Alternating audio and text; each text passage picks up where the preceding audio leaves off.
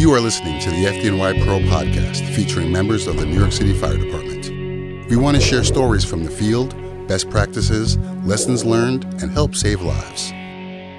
Welcome to this edition of the FDNY Pro Podcast. I'm your host, Battalion Chief Brian Mulry. Vertical ventilation can be defined as the removal of superheated air, gas, smoke, and pressure from a burning structure.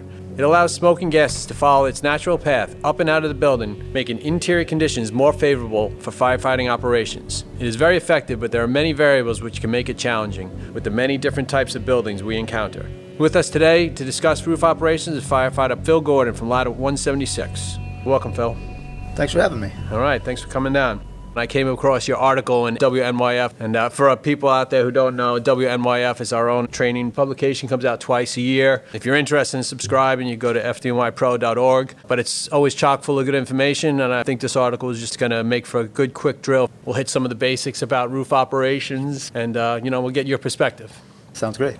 It's good to have a firefighter's perspective who's doing it, you know, because there's so much to learn on it on this job, and, and there's, there's a lot to relearn too, because it's been 20 years since I've been assigned a roof position. If I go on a roof, I have a different different mindset than this bread and butter operation. So Sure. uh, I think of it really good. I was hoping maybe we could start right at the beginning. Let's talk about getting into position, and we'll go through the different types of buildings in the city. Let's start with tenement buildings, right? They're one of our oldest. They're masonry class three buildings, brick and joist. They might be called around the country, but we have specific three and four window types. Let's talk about getting into position. Yeah, that's the first thing you have to do uh, is when you get assigned the roof position, one of the biggest things you're going to notice is that it's a largely autonomous position. You don't get to have the luxury of having a, a layer of supervision with you. You're not working with anybody immediately like that inside team. So if second due's delayed, you may be up there by yourself making decisions and communications alone. So before you can actually start the operations, the focal point has to be making the position. And so, like anything else, there's going to be options. It's a dynamic fire scene, so it's good to be focused on where you got to go, but you also have to be flexible and adaptive. So you're talking about three and four window tenement buildings, the, the brownstones and row frames. They're all generally three, four, maybe five stories. But even when they're that big, that's uncommon. I'm a big fan of taking the aerial ladder. A couple things: aerial super fast. You can get it in position uh, from the street side in no time. Like I said, you're going to be working alone, but as long as you're on the aerial and you have that straight shot up there, you got the ladder company chauffeur's eyes on you. So if you do misstep, if you do have a problem, at least there's somebody there to witness it and, and help you work you through it. So I, I, and I've been around other places too where people make the case that they want to take an adjoining building or a second adjoining building. Your company SOPs really need to dictate that. Yeah. So I don't like taking uh, the adjoining buildings, and a, a Yeah, lot of times in these, Tell me why. Is this more towards brownstones and row frames or tenements as well? they can apply to both. It's a big city. I definitely haven't seen it all, but it seems like bulkheads are on half of the four window tenements, and they're much less common on the three windows, and almost never on the row frames with brownstones. Any of these buildings are going to be 100 years old. They did not design them for modern firefighting. If you got a, a bulkhead, great. I mean, that's Yeah, nothing yeah. makes it easier than, than, easy, than getting yeah. up on a bulkhead. Otherwise, what you have is a scuttle hatch. Maybe they're in the public hallway. Maybe they're in a closet on the public hallway. Or in the case of brownstones, if they've been whacked up into a, a multiple dwelling, they may be inside the apartment. Yeah. So if you're going to go that route, you're talking about forcing an exterior door, a vestibule door, potentially an apartment door, mm-hmm. just to find your access to the scuttle hatch. I've been in the buildings before that didn't have a ladder to get up to it. So now I've worked my way to that top floor only to find this thing 10 or 12 feet above me and I don't have a way to get up it. In a small closet loaded with junk on bicycles. That- right? the photograph that's in the WNYF was a building that my now wife and I lived in uh, before we got married. And I knew about this thing, so when I wanted a picture of it, I knew exactly where to find it. I went, I went back to our old building and knocked on the door, and this is, this is the condition that it was. And it's very common to find these scuttle closets like this. Loaded with stuff that people don't want in their apartments, but Yeah. they can't quite get rid of it. And they, they bury the ladder in it. Yeah, There's no yeah. way you're getting up that. No, absolutely not. But let's say in a perfect world, that closet's clear and you can climb the ladder. Now you're fighting way to get through that scuttle hatch. Assuming it's not chained shut or nailed shut by the super, the person that they, they designed that for 100 years ago had a helmet and maybe a coat. Whatever tool they decided to, to pull off the rig that day. They didn't have ladders Bunker three gear, in, in 45 minute 1905. cylinders. Right. So now we're going up there in bunker gear, and like I said, 45 minute cylinders with a, a saw or a rope, Yeah. a hook, and a Halligan, and you just don't fit. Yeah. It was designed for a different era, Yeah, and then now you're trying to, to make it work. So you're doing a, a low profile or a reduced profile to get your stuff up through the hatch, and all the meanwhile you are surrounded by the returns, Yeah. Which, which all, the, all these buildings have yeah. a cock loft. The row frames have a common one we all know about, and that's it's a dangerous position to be in because you get you get wedged in there and now potentially exposed to fire. Yeah, yeah, absolutely. And uh, another benefit you mentioned in the article is having that aerial ladder. You know, right away you look over the three side and there's uh, a victim showing at a window. You have a, a tie-off point immediately. It is. So there's a sweet spot when we talk about positioning that aerial ladder. I, I know when I have the roof position, my intent getting off the rig is to set up the aerial myself. Figure the chauffeur's going to take a second to put on a coat. If he drives with it, uh, you know, that's their decision. But they're definitely going to be putting on a mask and grabbing a helmet, gloves, and whatever. These are not things that you're going to drive with. So it's, it's going to be my job to set the aerial ladder up. So there's a sweet spot to get it up there. The books say five feet above the parapet.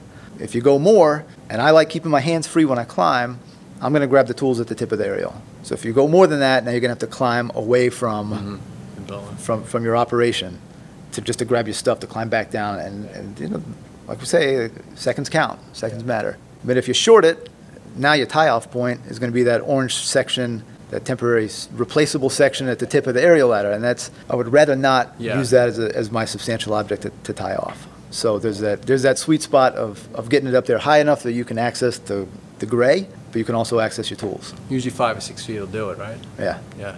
But you never know with a cornice or a Yeah. parapet wall or what kind of decorative stuff they have up there. Buildings have been renovated, so it ain't easy. No, it isn't easy. How about H types? H types, a lot bigger building, not as straightforward building construction wise. There's a lot of variables in them. Same neighborhood can have H types, not shaped like a H. Ease. Isolated, yeah. Oh, it's huge. yeah. There's, there's a ton of there's a ton of different shapes to them, but then there's also curveballs within them, even if they have the same shape or the wings isolated or not. So building construction type for the H types can cause you problems, but you can also use those variations to your advantage. How so? So one of the things that's different about the H types from the old tenement buildings, these are going to have bulkheads at the top of the stairs, which is great. Picture it's 3 a.m. It's raining out. You hop on the rig as the roof firefighter, you're dismounting, and you know you you've got to get into position. That's a given. You want to go set up a six-story climb in the dark, in the rain. You're carrying 100 pounds of stuff. Mm-hmm. Like that's daunting. This is something we, we do as our profession, and it's still daunting. So in, instead of that steep climb, and it's going to be a lot steeper than it's going to be from a, you know from a three-story building. It's nice though to have that option to walk into a building. Yeah. You got a artificially lit. It's bright 24 Mm-hmm. hours a day. It's dry 24 hours a day. You can walk it easily. Uh, like they say in the, in the Bronx, like a gentleman. Yeah, you yeah. walk it right out the bulkhead, and then and you're on position. There's no chance of losing your balance and, and falling off of a, a staircase. Yeah, yeah, it's the safest option for sure. It is. I say in the H types too, they've got some construction giveaways. They've got elevators in them. For the most part, they've got elevators in them. If you walk in, you got your elevators in the lobby, right in the center of the lobby. That's a clue that both elevators are going to service both wings of the H type. Conversely, if you go in that in that lobby, you know your ground floor is going to be wide open. If your elevators aren't in the middle, if they're over on the wings, then you know that that you have- you're going to have isolated wings up on the floors above. Yeah, It's kind of like wing stairs. Yeah. Now it's like you're being in a separate building. Yeah, that's the perfect case scenario, right? Sure. Wing stairs. which was something I think about a, couple of years ago with a fire in a corner H type. Uh, if I remember right, out the windows of a second floor apartment. First roof firefighter took an aerial to the roof, which either way, is, as long as you get there, that's the most important part. There's confusion about which apartment fire is issuing out of, and it's a corner building. Corner buildings are always Yeah, a little. challenge. They, they can be tricky. They're not they're not straightforward as you know the middle of the block. Now the inside team with the first due truck took a guess and they picked the wrong stairwell. So now they're they're up there on a different wing and they can't access the fire apartment. So if, if that roof firefighter and it's easy to Monday morning quarterback, if they had gotten together and had just a, f- a five second communication of I'm not sure which one of these it's Yeah. going to be, so we're going to say the inside team's going to take one, I'll do the other one. Yeah. And as a roof firefighter, if I come across the fire apartment, I communicate that back. That way, if they're halfway up the stairs, Yeah. they can make the switch. Yeah, and uh, just give it for some of our people that are listening that don't work around here. The three types of stairs we commonly find in an H type. And we'll explain them just briefly. The transverse, wing stairs, and then isolated stairs. So the transverse stairs would apply to that scenario where you go in the lobby and you got both elevators right there in the middle, or just a single elevator right there in the middle. You know that when tenants get off the elevator, doesn't matter where on the floor their apartment is, they, they're going to go to it. Whichever staircase you get in, on either you side, You can access both wings. you can. Which on the surface sounds good, but I've been in some of these buildings where the staircases are open, and then Yeah, it creates a then- and smoke now- travel problem. Yeah, now, yeah.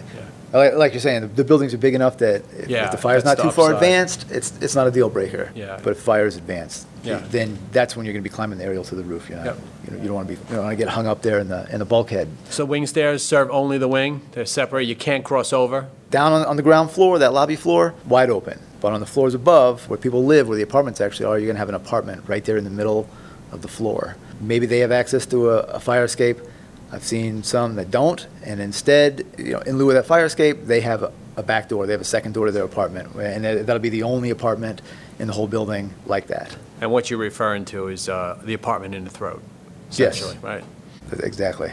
And you can't, you absolutely can't bank on being able to cross through that apartment. Just like the tenement buildings, that the door that's closer to the exposure one side of the building, where yes, it may have a knob and it may have hinges, but there's going to be a bookshelf or a bed or something up against it that makes it uh, unusable. Yeah. And yeah, the isolated stairs, I find them pretty rare. I can only think of a handful of them. They're a, lot less common. But tho- to those, they may just serve individual stairways that serves just a couple of apartments. Right, so on, on any given floor, you're not going to have a hallway. You're just going to have a landing with a series of doors around it, which not A enough small fun for landing, the yeah, for the it's- truck company. Uh, it's a lot. It's got to be a lot less fun for the engine Yeah, because you makes got no it place to challenging flake out the advance that hose. line, for Yeah. sure. And we're going to keep it to residential too.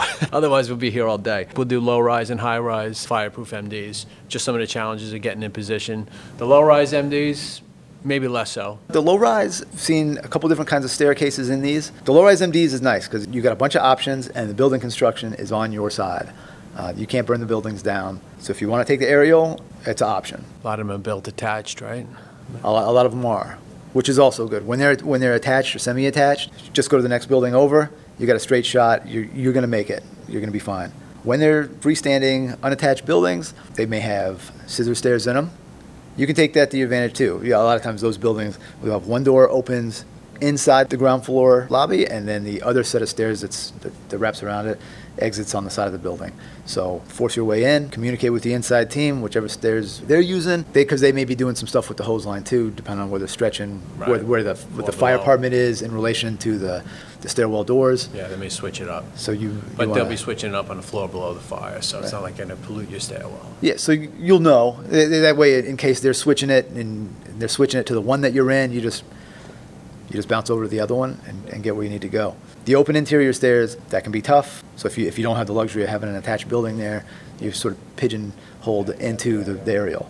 So we got to stay focused on making the position. That's important, but you never know when someone's going to show at a window. So that's when Yeah, that's when you lose the aerial. That's when your plan A is out. But every step you take, you have to remain adaptive. You still got to progress toward your, Yeah. your destination. We're fortunate too, like, there's usually uh, two ladder companies on scene pretty quick in most areas.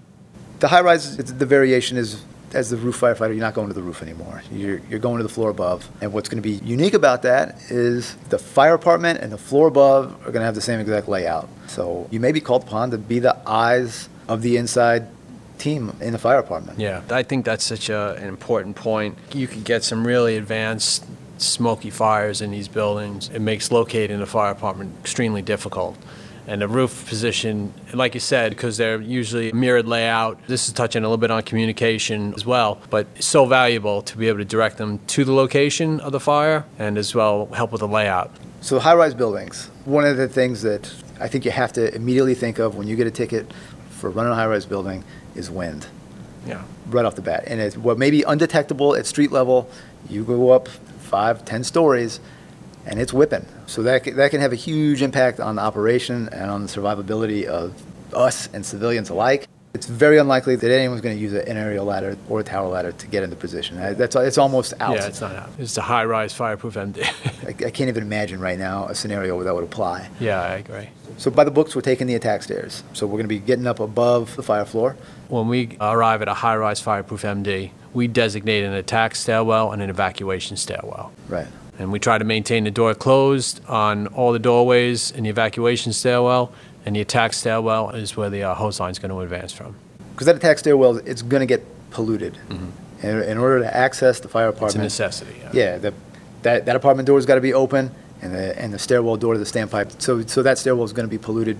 We try to keep the evac stairway clean for, the civilians that don't have the luxury of having a 45-minute cylinder to, Right. to exit the building with. So as a roof firefighter, we're going to go above. We're going to gain access to the apartment above. From there, you have the ability to, to relay a, a bunch of important information. You get out, take a look down, you can see what room the fire's in. You can recount your steps and tell the, that inside team that doesn't have the luxury of having visibility that you're going to take 10 steps along the left wall, you're going to make a left down the hallway, and it's going to be the second door on your right, about 15 feet in. That's, that's your fire room. So you can be pretty articulate with that information to share it. And the other thing you can do, the job's rolling out a, like a fire dynamics demonstration right now too, uh, that, that shows Yeah, the flow know, path. the flow path ventilation, and what the fire is doing can provide clues on how the wind is impacting it. And then you can recreate the flow path that the inside team is going to be experiencing by keeping that window open, by opening a bedroom door and opening your, your apartment door. And if it's in your face, that, that's something you're going to want to share. Yeah, absolutely. That's why I see so much value in those handy talkie recordings. Sometimes just hearing other people verbalize certain things is helpful, you know, because if you don't know what you're going to say, you might not make the transmission. That's very important. Even now, when I get assigned the roof position, one of the first things I do is mentally rehearse what I'm going to say on the radio or what kind of communications.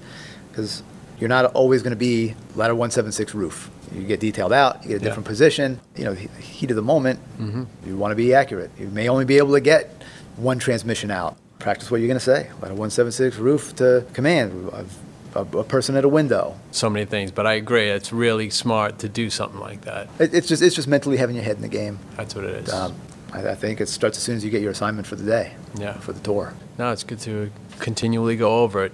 And it's tough too. You know, you, you make the climb, whether it's stairs or aerial, you're carrying stuff, you're out of breath, you see something that you want to share, you suck in the wind, and it's, it's you, it, you Yeah. can barely get it out. So, mm-hmm. so when you think about things that you might communicate, being articulate with your words, we mentioned in the article, there's a big difference. You know, you cut a vent hole and you got fire, or you got smoke. So what are you going to say? The difference between I got fire through the vent hole or fire from the vent hole.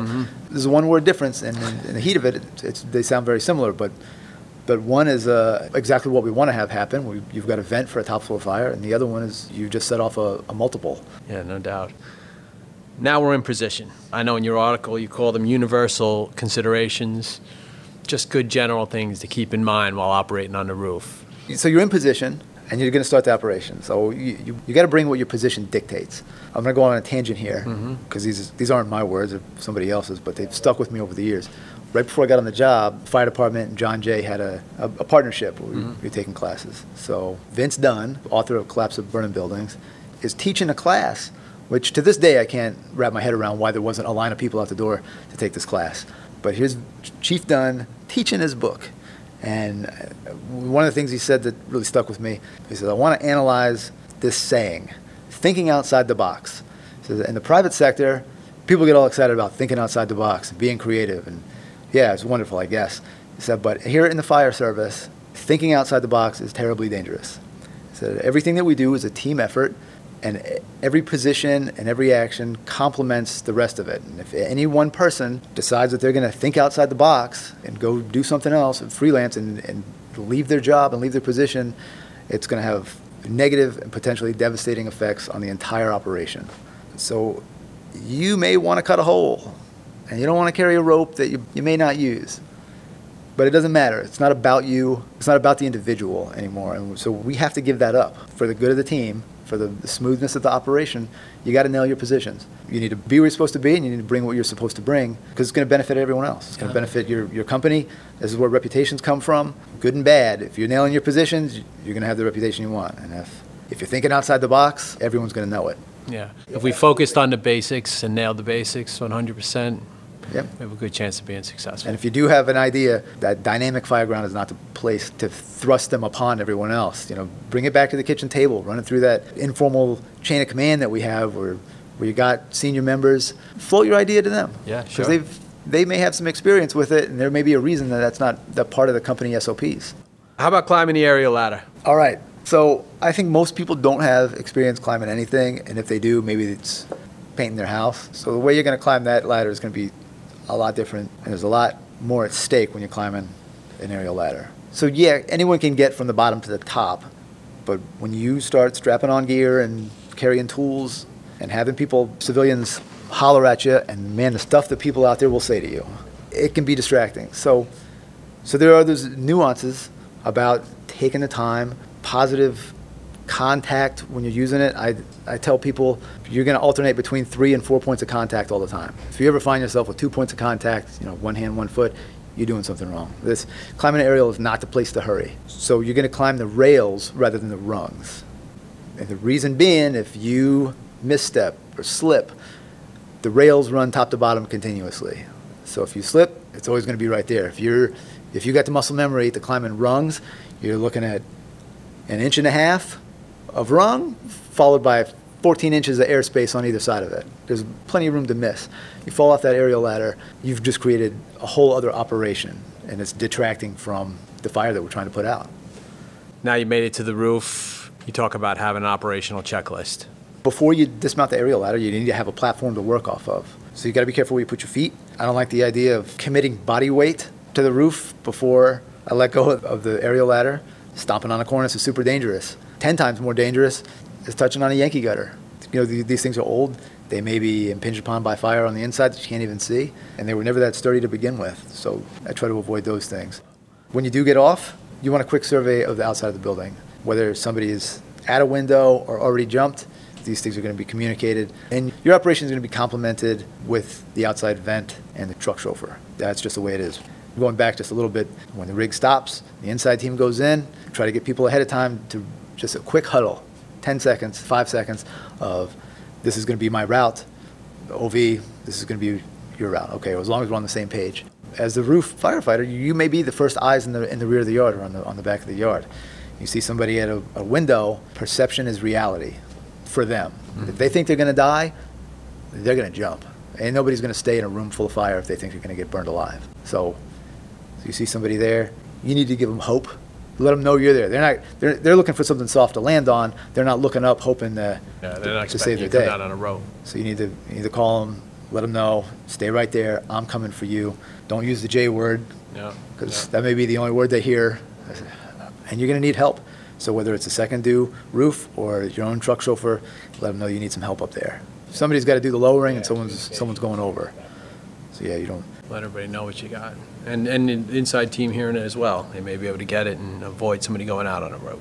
Right. When I mentioned the perception's reality, fire may not even be that bad in there. A fire could be in the kitchen and now they're in a bedroom and they think that they're done for, but all they got to do is close the door and you could wait this out. That inside team, they're going to make a push to, to go find that civilian. Yeah, you may be able to calm them, keep them in place, which is the safest operation for everyone. If it buys them 30 seconds, and you can tell that inside team that third floor, three, four corner, we got somebody at a window, that's it. They, they'll be able to make that push. And if it buys them Yeah, 30 absolutely. seconds, that could be enough.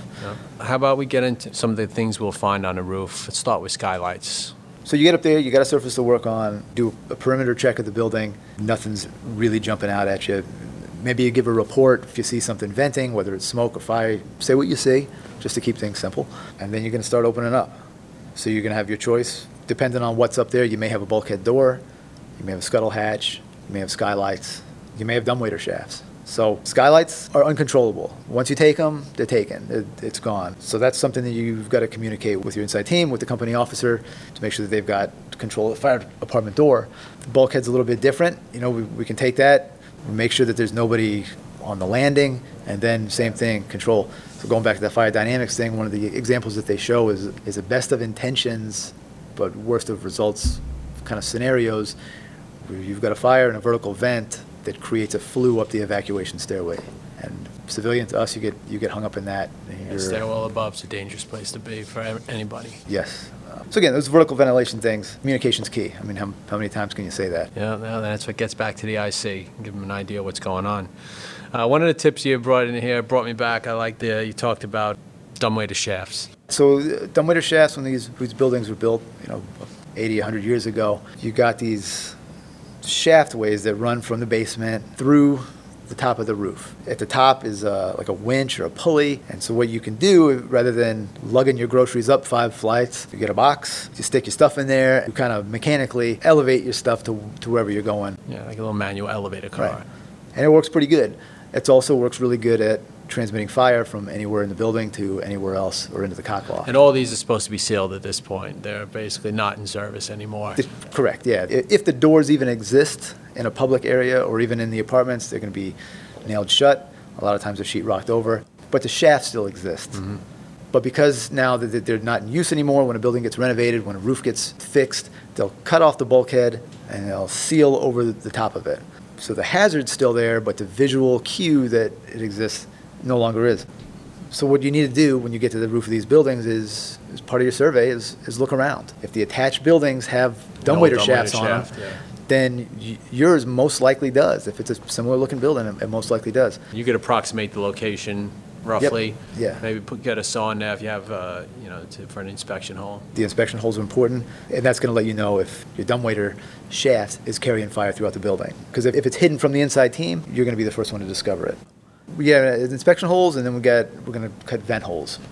You know, especially if, if you got a top floor fire. When you're doing that seven, nine, eight cut, you got, you got to leave that knockout for the end. Otherwise, Yeah. the other firefighters on the roof love doing stuff. They got hooks. They're anxious. As soon as you complete that that knockout cut, somebody's going to be punching it in, and they're going to be pulling that roof, and you're going to take it in the mush because you're still down there finishing the, Yeah, yeah. the eight part of the cut. So, so I say skip that, and you got to you got to overlap the cups too. My company had a fire in a vacant building. The roof firefighter gets up there, he starts cutting, finds four inches of tar. So now, once he's done with this, and he scoops up a, a three foot by three foot pile of goop, he's got to go back in there a second time and and, Yeah. and make another cut. So But it'll be smaller. it it will. It's going to Yeah. be smaller. So if you discover that that you've got four inches of tar or you've got a bunch of insulation of whatever it is, you're going to have to exaggerate that that initial vent hole because once you get down finally to the deck itself, you, you want to have enough space that you can get a, a, a good vent. Yeah. Yeah, no, that's good. That's a great tip. This is really informative. Good to get a you know a firefighter's perspective who's doing it every day. And uh, yeah, and I appreciate your initiative writing the article. I think it came out really good.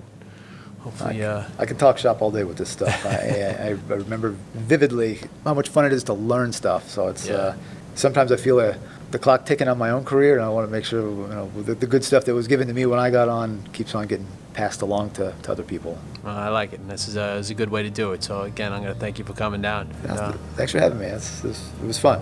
all right, good. And, uh, hopefully, I'll see you out there soon. That'd be great. All right. Thanks for listening to this edition of the FDNY Pro Podcast. I'm your host, Battalion Chief Brian Mulry. For more training and information from our subject matter experts, go to fdnypro.org. FDNY Pro is online at fdnypro.org. Subscribe today and get inside access to the FDNY. Learn more about our publications, professional conferences, and other tools for first responders. Train with New York's bravest.